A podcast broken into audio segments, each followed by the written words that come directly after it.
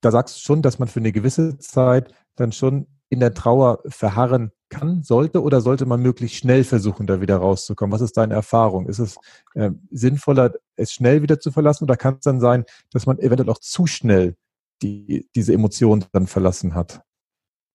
Im Grunde kann es nicht schnell genug gehen. Okay. Im Grunde kann es nicht schnell genug gehen, da wieder mhm. rauszukommen, mhm. weil es ist ungesund. Punkt. Es ist ungesund. Da muss man sich klar werden drüber. Trauer, gut, dass du es ansprichst nochmal, das Wort, ich bin so tief in meinem Thema drin, dass ich es immer vergesse. Das Wort Trauer, ähm, ähnlich wie das Wort Tod, das Wort Trauer hat ja eine Bedeutung. In meinen Vorträgen, wenn ich Leute oft frage, ja, was ist denn Trauer? Dann habe ich Kaffeepause meistens, weil erstmal alle, äh, äh, ja, ähm, also man hat nicht auf den Anhieb eine Erklärung, was Trauer ist. Das ist total irre. Trauer ist zunächst ein Wort, das beschreibt alle Gefühle, die ich gerade beschrieben habe, die mit einer Verlusterfahrung einhergehen, also Schock, Hilflosigkeit und so weiter, die den gesamten in der Oberfläche den Schmerz ergeben. Und die Menschheit hat das Wort Trauer dafür. Das, ja, jetzt bis zum Verständnis. So. Mhm. Und wenn ich jetzt natürlich, ähm, es geht mir auch nicht anders. Ich bin ja auch, ich bin ein Mensch wie der andere auch. Wenn ich Menschen verliere, die ich liebe, und glaub mir eins, als Bestattungsunternehmer und quirliger Mensch, der ich bin, kenne ich Gott und die Welt. Und vor allem hier im Landkreis, wo ich wohne, kenne ich unheimlich viele Menschen, die ich sehr liebe und viele in mein Herz eingeschlossen habe. Und du kannst dir vorstellen, ich persönlich erlebe oft mehr Verluste wie, also durch den Tod eines Menschen, wie jemand anders da draußen, ja.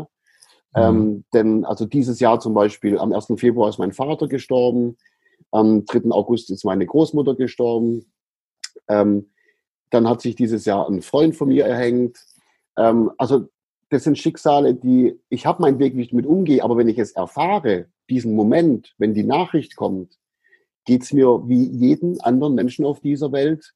Das ist nämlich erstmal eine natürliche Reaktion, die das Gehirn ausschüttet. Ja? Äh, dieser Schock, was, das darf doch nicht wahr sein, wirklich? Wie, der ist nicht mehr da. Also das kennt jeder. Das, ja, das ist das Spannende, das verbindet uns ja alle, weil wir das alle gleich erleben.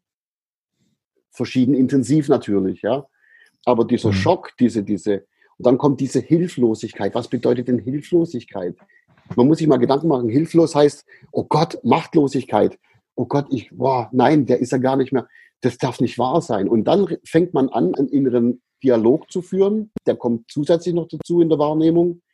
Und ratzfatz ist man dabei, dem Gehirn ein Verhalten beizubringen, das schädlich ist. Umso wichtiger, okay. umso wichtiger ist es damit, wenn ein Verlust eben frisch ist. ist also ich, ich sage ja, Trauer hat für die erste Zeit auf jeden Fall ihre Berechtigung, da es auch ein Zeichen der Liebe ist. Ganz wichtig. Ja? Mhm. Ähm, es muss, man wäre ein Unmensch und ich glaube, man wäre einfach äh, ähm, psychologisch ganz nicht dicht im Kopf, wenn man das nicht äh, äh so erfahren würde. Aber es ist wichtig, dass man in der ganz frischen Zeit, wenn der Verstorbene auch noch unter uns weilt sozusagen, also wenn der Körper des Verstorbenen noch über dem Boden ist und noch nicht im Feuer, so, damit man jede Möglichkeit nutzt, um ausgiebig Abschied zu nehmen am Sarg.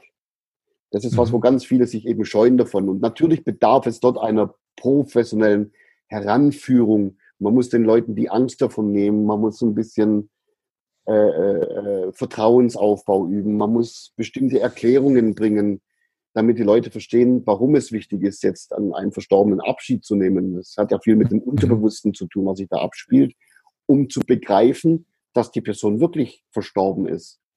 Im Bewussten ja. kann man es momentan nicht begreifen. Umso wichtiger ist es, damit man alles tut, dass das Unterbewusste das zumindest schon mal greifen kann, dass wenn es dann hochkommt, ah, ein Aha-Erlebnis sozusagen da ist und ja, er ist wirklich verstorben. Man braucht es einfach, ja, so.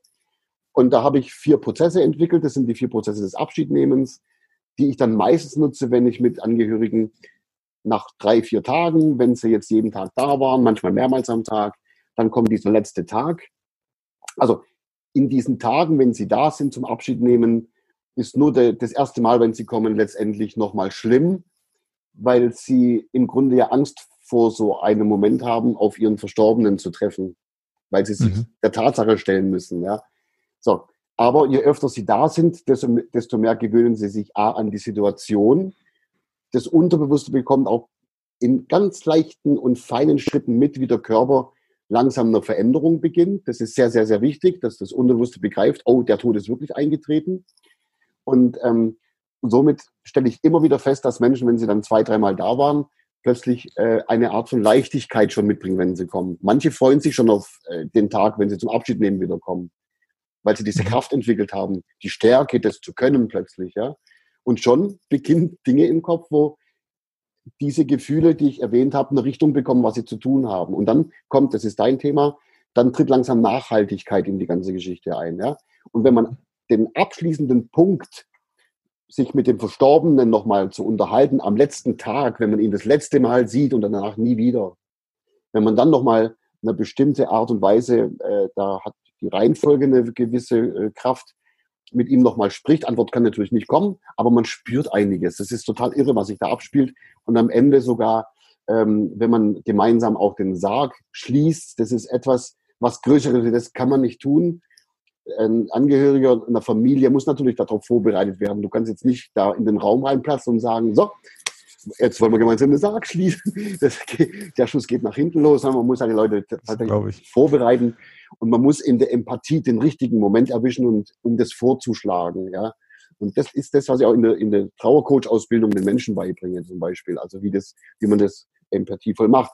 Letztendlich aber, wenn dieser Schritt gemacht ist, also zwei, drei Tage Abschied nehmen, der letzte Tag bewusst so lange sich Zeit zu nehmen, bis man weiß, jetzt ist der Zeitpunkt, jetzt auch wenn es schmerzt, aber jetzt bin ich bereit, meinen lieben Onkel, äh, ich möchte jetzt mal ein bisschen, also nicht in die äh, nahe Verwandtschaft bringen, äh, meinen lieben Onkel, meine liebe Tante nicht mehr zu sehen. Jetzt bin ich bereit dazu, nach diesen Tagen und jetzt, auch wenn es schmerzt, aber jetzt bin ich bereit dazu. Und dann kann ich übergehen zu sagen, okay, dann können wir auch äh, mal äh, den Sarg schließen. So. Was dann passiert, das ist nicht wirklich erklärbar.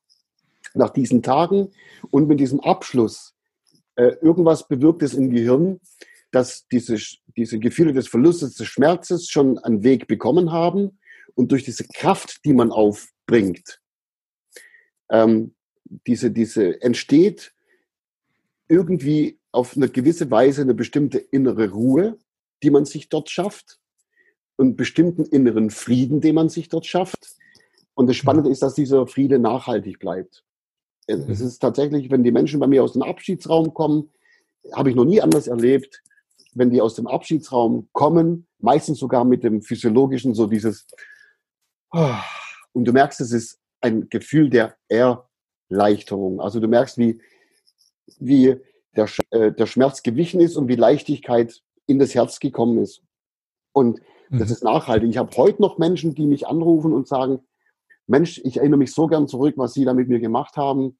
Ähm, Ihre Arbeit ist, das, was Sie da tun, ist unsichtbar. Das ist ein Feedback, das ich mal bekommen habe, wo ich dachte, wow, geil. Ähm, ist das denn normal, damit ich selbst heute noch eher glücklich bin? Das sage ich ja, in welchem Buch steht denn geschrieben, dass Sie bis an Ihr Lebensende unter dem Verlust leiden müssen? Verstehst du? Ja, und deswegen brenne ich so für das Thema, weil ich das ja ständig mache, Menschen zu begleiten. Aber glaub mir, diese Menschen haben auch, bevor sie mit mir in Berührung kommen, die Meinung, oh je, jetzt steht ein jahrelanger Trauerprozess vor mir, äh, jetzt muss ich lernen, mit dem Schmerz zu leben, ganz furchtbar.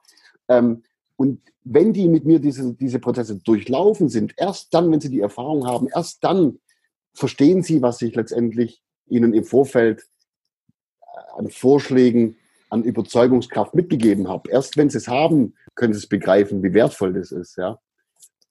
Also ich finde das total spannend, Tom. Äh, vor allem dieser Einblick in diesen Prozess. Ich muss zugeben, als meine Mutter 2003 gestorben ist, habe ich sie auch noch einmal angeschaut. Also ich hatte nicht das Glück gehabt, dass du damals äh, mich betreut hast. Das wird angeboten, das Glück hatte ich. Und es hat mir tatsächlich auch gut getan, einmal den Leichnam noch zu sehen und mich da zu verabschieden. Also ich bekomme jetzt noch eine Gänsehaut, wenn ich äh, daran denke. Weil dadurch war es abgeschlossen. Und ähm, meine Frage geht so ein bisschen in die Richtung, das war jetzt für mich ein total runder Prozess und ich kann mir das richtig vorstellen, wie die Menschen, und da glaube ich auch, das ist nicht nur die engste Familie, sondern da kommen ja teilweise sogar viele Leute bei dir praktisch äh, in dein Institut, wenn die denn alle das äh, sich von der Person verabschiedet haben. Was für eine Bedeutung hat denn das, ach nee, ihr macht gar kein Begräbnis, ihr macht ein, doch eine Urnenbeisetzung, macht ihr schon noch, oder? oder weil das wäre meine Frage, was hat dieses Ritual denn noch auf sich? Naja, das ist unterschiedlich. Also es gibt ähm, in den letzten Jahren ist ja die Feuerbestattung mehr und mehr in, in, in Vormarsch gekommen. Ähm, die Menschen entscheiden sich ja selber, ob es eine Feuerbestattung gibt oder eine Erdbestattung. Das ist, also Erdbestattung ist ja mit Sarg in die Erde. Und eine Feuerbestattung hat jetzt, gerade in der Corona-Zeit vor allem, äh, wird der Verstorbene eingeäschert und dann gibt es die Trauerfeier mit der Urne. Also das ist jetzt äh, so aktuell. Äh, aber dennoch, es spielt jetzt keine Rolle, ob jetzt der Verstorbene ins Krematorium überführt wird oder ob er beerdigt wird. Er ist ja bei mir im Bestattungshaus und es gibt diesen mhm. Moment, das ist dieser letzte Tag, wo der Verstorbene bei uns im Haus sich befindet und dann wird er entweder ins Krematorium überführt oder er kommt auf den Friedhof zur Beerdigung. Und mhm. natürlich äh, kennen wir alle das so, dass man bei der Beerdigung, da, jetzt kommt das tolle Wort, in der Beerdigung kann man auf dem Friedhof ja nochmal in die Zelle schauen, wo der Verstorbene liegt. Ähm, in der Regel kommt man ja so eine halbe, dreiviertel Stunde vor einer Beerdigung äh, an und dann steht die Schlange da schon in, diesem Raum, wo der Verstorbene aufgebahrt ist, meistens mit einem Sterbehemd, das sieht man doppelt so tot aus, das ist natürlich auch noch toll. Ähm, und dann, ähm, dann hast du eine Erfahrung, die du, wenn du dann, wenn du selber mit dem Thema konfrontiert wirst und wirst gefragt, wollen sie Abschied nehmen, dann sagst du natürlich, nee, auf gar keinen Fall, weil du hast genau solche Dinge im Kopf. Mhm. Ja? Aber dass man dort äh, professionell betreut werden kann, dass man sagt, also jetzt nicht nur sagen, bitteschön, Sie können Abschied nehmen, nehmen sich die Zeit, die Sie brauchen, sondern man wird durchgeführt, was man alles tun kann in diesem Zeitraum des Abschiednehmens. Das macht ja was mit einem, ja. Und, und, mhm. und das ist nur dann, wenn man diese Prozesse hat, umso mehr ist es für mich ja wichtig, mit dem Konzept der Trauercoach Akademie, das hat das mit Bestattungsinstitut nichts zu tun, aber mit dem Konzept Trauercoach Akademie ist es ja mir wichtig, damit ich es äh, im deutschsprachigen Raum, jetzt vorwiegend Deutschland, erstmal schaffe, im ersten Schritt äh, Trauercoaches zu schaffen, die, wenn draußen jemand stirbt, man zuerst einen effektiven, zertifizierten Trauercoach anruft, der einen dann in der Kombination mit einem Bestattungsunternehmen durch diese ganzen Prozesse führt. Und das ist so mhm. dieser Traum, den ich habe, diese Vision. Äh, und eben deswegen ist ja so, ich habe zwar in meinem Bestattungsinstitut äh, ein gewisses Kontingent an Menschen, Aufträgen, die ich im Jahr bekomme, weil ich hier im Landkreis bin. Ich habe auch keinen Bock auf irgendeinen so äh, Franchise-Scheißdreck da, mag ich nicht. Ich bin so ein Typ, der, der, ich sage, ich habe hier mein Unternehmen und fertig. Das ist mein Bestandungsinstitut, das ist halt hier. Aber all die Menschen, die jetzt nicht ähm, in einem frischen Trauerfall mit meinem Unternehmen äh, arbeiten können, weil ich viel zu weit weg bin zum Beispiel. Äh, da, das ist auch so eine Geschichte, wo der, warum ich den Trauercoach prinzipiell auch entwickelt habe. Weil es geht ja um all die Menschen, die nicht die Möglichkeit hatten, Abschied zu nehmen, die nicht die Möglichkeit hatten, so Prozesse durch, zu durchlaufen. Es gibt eine, eine, äh, ein paar Handvoll ganz tolle Bestatter in Deutschland, die das auch mit ihren Abschiedsräumen so anbieten. Ähm, Jetzt, wie ich das mache, gehe ich schon davon aus, dass es einzigartig ist. Ähm, aber wenn jemand nicht die Möglichkeit hatte, weil er gar nicht darauf aufmerksam gemacht worden ist, oder weil der Sarg tatsächlich nach der Abholung auf den Friedhof kam, wo du eine Schlüssel in die Hand kriegst und ja, hier mach mal, ja, kannst du hoch und äh, dann. So. Ähm, der Trauercoach ist für mich deshalb wichtig, weil ich Menschen, die ein Jahre, drei Jahre, fünf Jahre, zehn Jahre, 20, 30 Jahre in so einem Prozess feststecken oder ein ganz schlimmes Trauma erlebt haben. Ähm, wir hatten letztes Jahr oder vorletztes Jahr hier in der Gegend ja diesen tragischen Unfall, wo ein, ein Müllwagen umgekippt ist in der Kurve und hat ein Auto unter sich begraben, wo vier Menschen ums Leben gekommen sind. Patsch, ja, war eine ganze Familie weg. Also Menschen, die traumatische Dinge erlebt haben, dafür ist ein Trauercoach im Grunde vorhanden, weil der Trauercoach äh, erst später äh, äh, äh, zum Arbeiten kommt, sage ich jetzt mal. Nicht, wenn, wenn, wenn, wenn der Verlust frisch ist, ist es wichtig, oder wäre es natürlich in der heutigen Zeit toll, aber das gibt es halt noch nicht, dass ein Trauercoach, den man anrufen kann, einen durch den ganzen Prozess begleitet. Aber Menschen, die einfach traumatische Erlebnisse haben, im schlimmsten Fall Tod eines Menschen, äh, da, da gibt dieses effektive Trauercoaching alles her, damit man mentale Techniken anwenden kann, um zum Beispiel etwas Traumatisches, das man erlebt hat und darin feststeckt und nicht mehr rauskommt, ähm, lösen kann. Also die, das Spannendste und Faszinierendste auch für mich immer wieder jeden Tag aufs Neue ist einfach die Tatsache, dass das Gehirn, das wir besitzen, ähm, es ist vollkommen out of time. Das Gehirn, das wir besitzen, bewertet nicht. Das ist einfach eine Ansammlung an, an, an, an Zellen. Es ist zwar, glaube ich, meiner Meinung nach das wundervollste Organ im ganzen Universum und auch das massivste und äh, äh potenzialvollste. Wir sollten vielleicht auch mal benut also anfangen, das Gehirn zu benutzen in der Form. Aber ähm, ein Gehirn an für sich bewertet nicht und ein Gehirn hat auch nichts mit Zeit zu tun. Zeit ist eine Erfindung von uns Menschen, findet nur in unseren Köpfen statt. Es ist irre. Alles, was außerhalb des Körpers stattfindet, hier, da gibt's gar keine Zeit. Das bedeutet, dass das Gehirn das auch, für das auch keine Zeit existiert, dennoch aber alles abgespeichert ist in zeitlicher Form, und zwar wie wir es als Individuum festlegen. Also für dich ist, wenn wir uns, wenn wir zwei uns jetzt, wenn wir das jetzt mental äh, gegenseitig untersuchen würden, käme bei der, käme jetzt, sagen wir mal, in der Breite der Vergangenheit bei dir was anderes raus wie bei mir. Weil du ein Individuum bist. So. Und so wie man als Mensch selbst äh, Zeit definiert, speichert das Gehirn eben diese Erinnerungen ab. In erster Linie neutral mit der Bewertung allerdings, die wir halt reinlegen. So. Und da dem Gehirn an für sich aber Zeit völlig relativ ist, also keine Zeit existiert, ist es super toll, wenn man in einem entspannten Zustand, sage ich mal, wenn ich so ruhig mit Menschen spreche, dann gelingt mir das relativ gut, dass Menschen manchmal auch einfach ah, ja, äh, sich irgendwie entspannt fühlen, wenn sie, wenn sie mit mir sprechen. Und eben jetzt im Moment benutze ich auch in etwa die Stimmlage und die Geschwindigkeit, wenn ich mit Menschen rede und arbeite. Also wie du merkst, ja, da kann man schon viel erreichen. So, und da sprichst du deutlich langsamer. Ja, und auch leiser. Und, und äh, ähm, ja, es ist ja wichtig auch, das hat mit Führen auch zu tun, weil ich möchte ja, dass der, der, der mit mir arbeitet, schon einfach irgendwie gechillt sein kann, ja. Weil desto besser kann er für sich natürlich auch entdecken, auf welche Art und Weise zum Beispiel Bilder, die er mit dem Verlust verknüpft, wie er sie wahrnimmt. Es, da spielt es dann nicht die Rolle, was ist denn in dem Bild zu sehen äh, im Krankenhaus, diese Kacheln, ähm, dieses fahle Licht der, der Neonlampen in diesem Intensivzimmer. Das spielt keine Rolle, was in dem Bild zu sehen ist. Es spielt die, die Rolle, wie hat das Gehirn dieses Bild abgespeichert? Ist das Bild groß oder eher klein? Siehst du dich selber in dem Bild oder hast du das Gefühl, es ist so groß, dass du noch dort bist? Also assoziiert nennt sich das dann ist das Bild eher von deinem Gehirn farbig abgespeichert, eher schwarz-weiß und so weiter und so fort.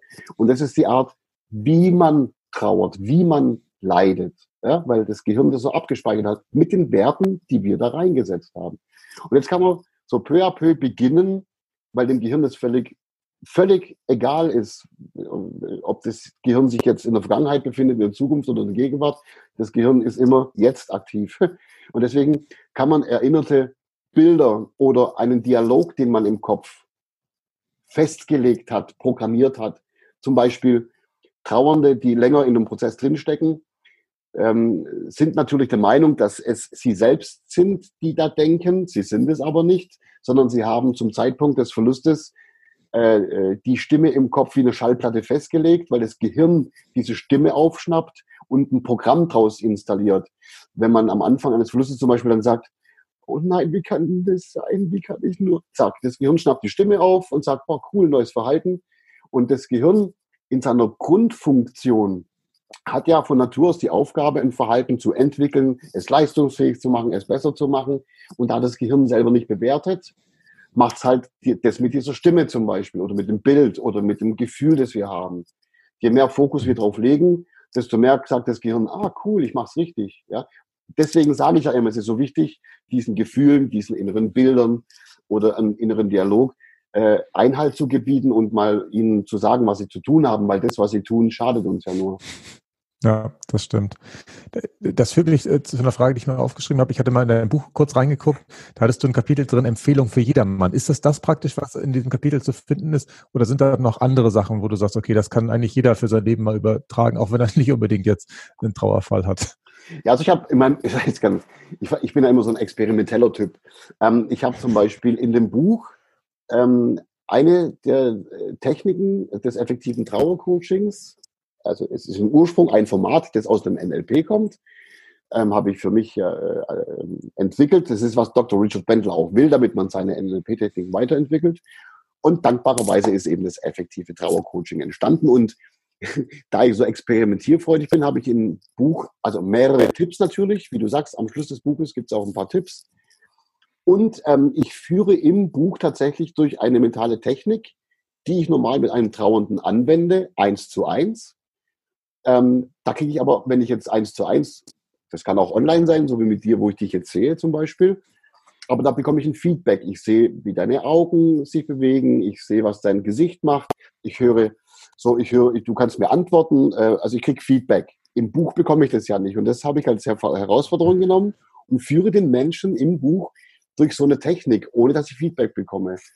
Und ähnlich ist es auch ähm, äh, mit einer anderen Technik, die ich da drinnen schreibe. Und ähm, vor allem diese vier wohltuenden Prozesse des Abschiednehmens, von denen ich vorher gesprochen habe, die man am Sarg auch verwenden kann, beschreibe ich im Buch auch für Menschen, die schon längere Zeit äh, einen Verlust hinter sich haben, zehn Jahre, whatever, um diesen Prozess auch hinterher äh, äh, anzuwenden. Funktioniert hervorragend.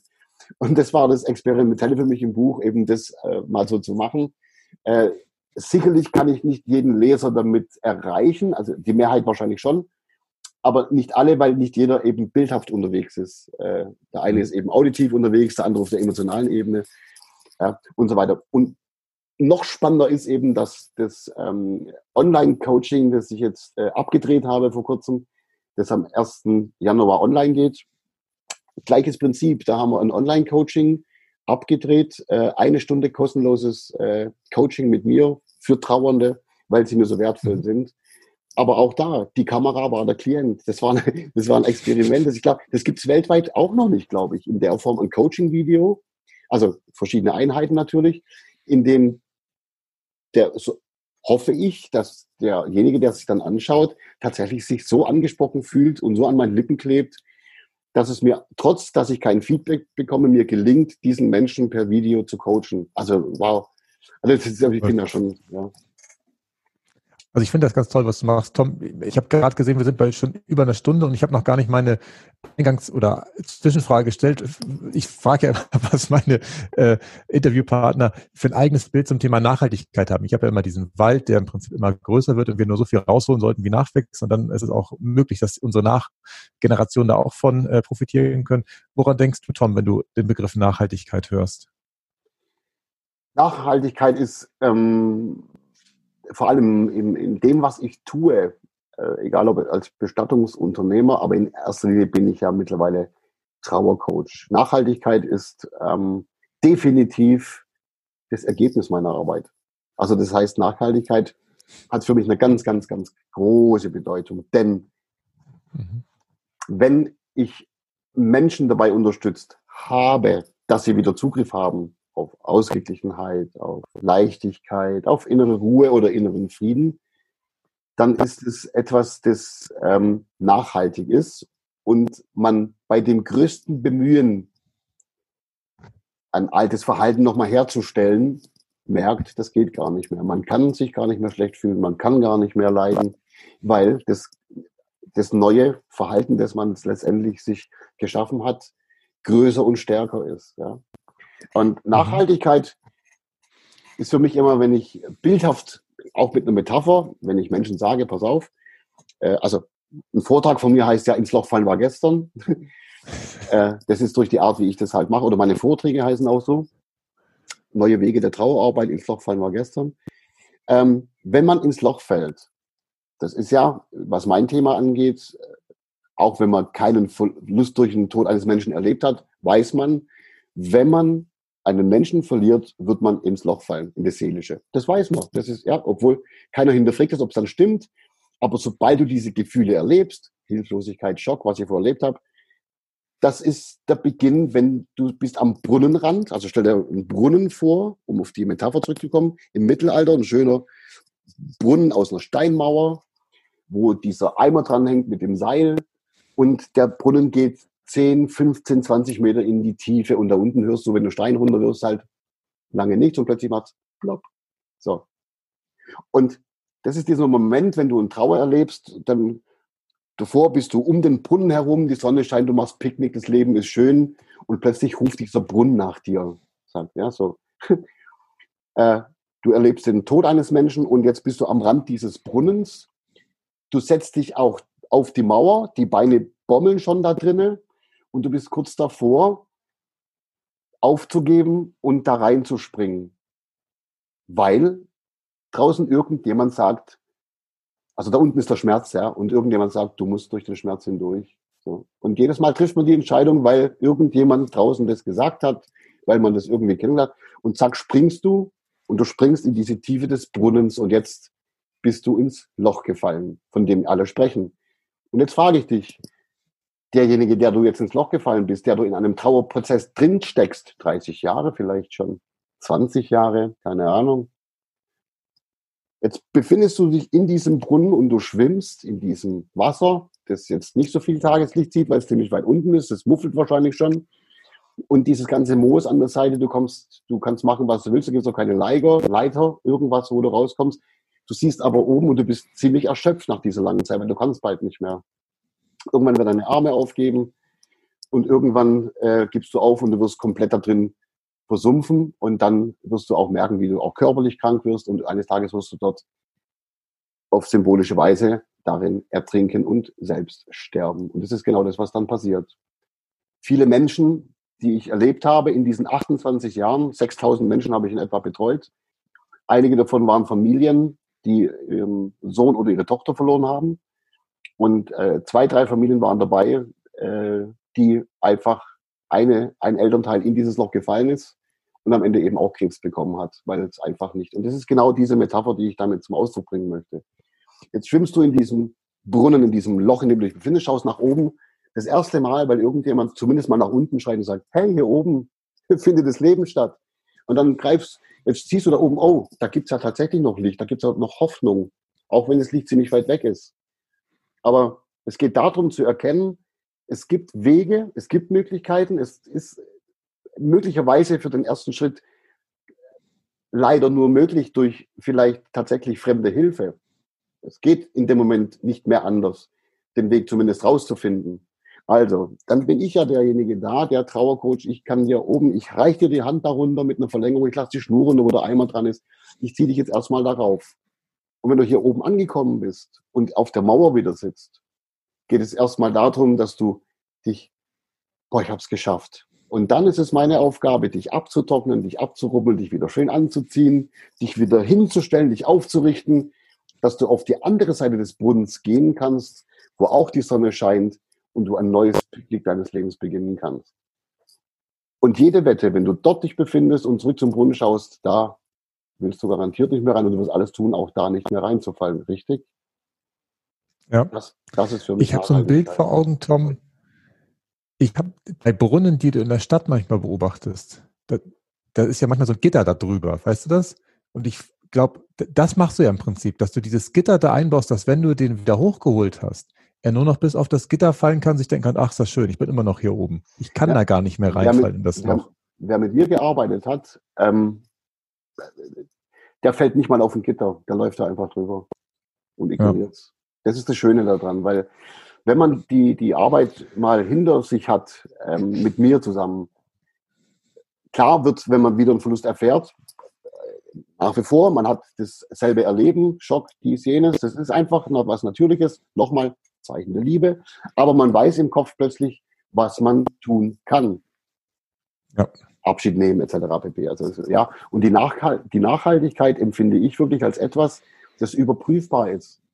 Plötzlich bist du aus einem, also was meine Arbeit angeht, plötzlich bist du aus einem Zustand raus, wo du zuvor der Meinung warst, daran werde ich zugrunde gehen. Das wird ein Leben lang halten. Ja? Äh, und plötzlich merkst du, boah, jedes Mal, wenn ich an den Verstorbenen denke, ist diese Ruhe und diese Wärme im Herzen, wie geil. Und plötzlich sind das Tränen der Ergreifung und nicht mehr Tränen des Schmerzes. Und du denkst, wow. Und dann äh, stellst du fest, Mensch, jetzt kann ich an den Verstorbenen denken und das ganze Schicksal, das dahinter steht. Und der größte Versuch, nochmal Schmerz dabei zu empfinden, das funktioniert ja gar nicht. Wie irre ist das denn? Mhm. Das ist für mich Nachhaltigkeit. Schön. Ja, ich glaube, dieses Bild des Brunnens finde ich sehr schön, sehr verständlich und damit machen wir dann, sagt Tom, ich sage vielen Dank für das wirklich sehr schöne Interview. Es hat ich habe wieder eine ganze Seite aufgeschrieben. Es hat für mich tatsächlich neue Welten geöffnet, muss ich zugeben. Also ich bin äh, kein Trauerprofi, obwohl natürlich auch ab und zu mal jemand äh, verstirbt. Ähm, und ich fand das sehr interessant und bin voller Hoffnung, dass das viele Menschen hören und dass vielleicht auch der ein oder andere dann auf dich zukommt, äh, vielleicht auch im Norden Deutschlands äh, sich zum Trauercoach ausbilden lässt. Der muss nur noch die sprachliche Hürde überwinden, aber äh, ich finde, Schwäbisch ist so schön, als Dialekt so schön, dass auch Norddeutsche da hoffentlich äh, mit klarkommen, äh, das verstehen zu können. Auf deinen Online-Kurs haben wir hingewiesen, der ab 1. Januar ähm, dann online geht. Da packen wir den Link einfach mit rein in die Show Notes und ähm, dann ist der äh, diese Stunde auf jeden Fall genau, sobald er da ist, packe ich den mit rein. Das kann ich auch nochmal im Nachgang machen. Und ich sage vielen Dank bei dir fürs tolle Interview. Möchtest du noch irgendwas zum Schluss sagen oder sagst du, die, die wesentlichen Sachen hast du jetzt in der letzten guten Stunde erzählt? Ich möchte mich aber nur bei dir bedanken, lieber Klaus, weil ähm, durch die Tatsache, dass ich bei dir im Podcast sein durfte, hat wieder geholfen, mehr in die Sichtbarkeit, in die Hörbarkeit zu kommen und vor allem äh, wieder mehr Menschen damit erreicht zu haben, wo ich vielleicht tatsächlich durch das Interview mit dir äh, wieder irgendwo Impulse vermitteln konnte, vielleicht Motivation oder tatsächlich auch ähm, es schaffen konnte, dass irgendjemand sich mit auf meine Webseite begibt, sich schlau macht und tatsächlich dann eines Tages mit mir gemeinsam am Arbeiten ist. Super, danke. Ich danke dir von Herzen, mach's gut und alles Liebe für dich. Danke. Nachhaltig reich. Das Wichtigste nochmal in 60 Sekunden. Aus dem Podcast mit Thomas Sommerer habe ich äh, mir mehrere Sachen notiert, die ich, äh, die mich bewegt haben. Das eine ist sein Bild, dass wir ähm, unendliche Wesen sind, die beim Tod praktisch nur den Körper verlassen. Also dieses Bild hatte ich tatsächlich äh, vorher noch nicht. Ähm, das nimmt tatsächlich ganz viel Angst vor dem Tod. Deswegen hat Tom ja auch gesagt, er hat keine Angst mehr vor dem Tod und auch für mich zumindest die Angst, irgendwas falsch zu machen, weil wenn wir doch sowieso äh, im Prinzip äh, nicht endlich sind oder so, dann ist es ja auch ein Stück weit sozusagen auch gar nicht äh, so schlimm, wenn wir hier was verkehrt machen auf der Erde, weil wir daraus ja ohnehin immer nur lernen können.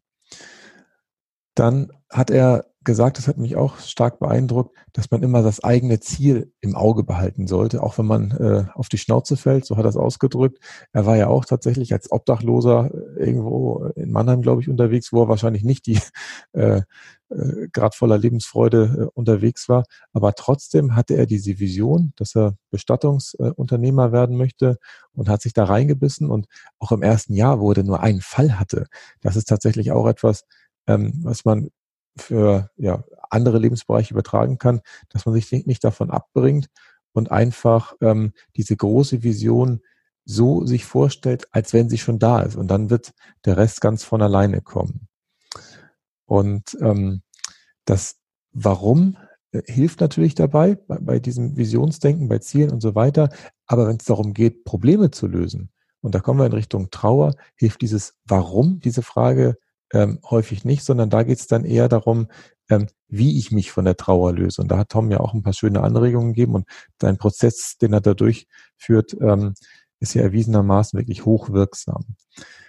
Dann fand ich es schön, dass er gesagt hat, dass es Quatsch ist, dass man durch den Schmerz hindurch muss. Das hatte ich mir auch äh, aufgeschrieben. Also keiner muss sich quälen in diesem Leben. Jeder hat die freie Wahl, dass er auch unabhängig davon lebt. Und ähm, nichtsdestotrotz ist, wenn wir jemanden verlieren, jemand stirbt und ähm, äh, wir ihn praktisch geliebt haben, ist Trauer auch ganz normal und ähm, auch ein, ein Zeichen der Liebe und auch für eine gewisse Zeit in Ordnung, weil ähm, die Trauer dann sozusagen diese Verlusterfahrung zum Ausdruck bringt.